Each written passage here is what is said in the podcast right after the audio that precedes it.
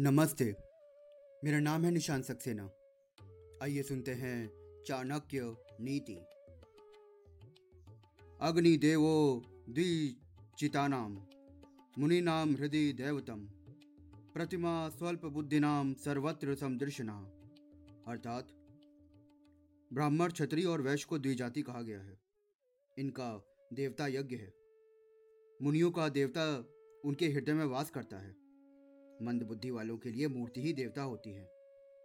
जो व्यक्ति समदर्शी है, जिनकी समान दृष्टि है, वे परमेश्वर को सर्वत्र विद्यमान मानते हैं।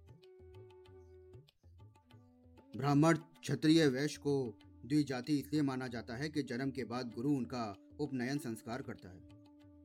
उनके लिए यज्ञ ही उनका देवता है।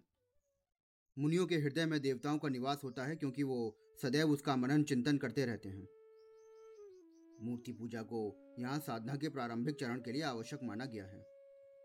जैसे वर्णमाला के माध्यम से फल, फूल आदि का ज्ञान विद्यार्थी को कराया जाता है, जो संसार का रहस्य जानते हैं। उनके लिए ईश्वर सर्वव्यापक है। वो संसार के कड़कड़ में उसे देखते हैं। धन्यवाद।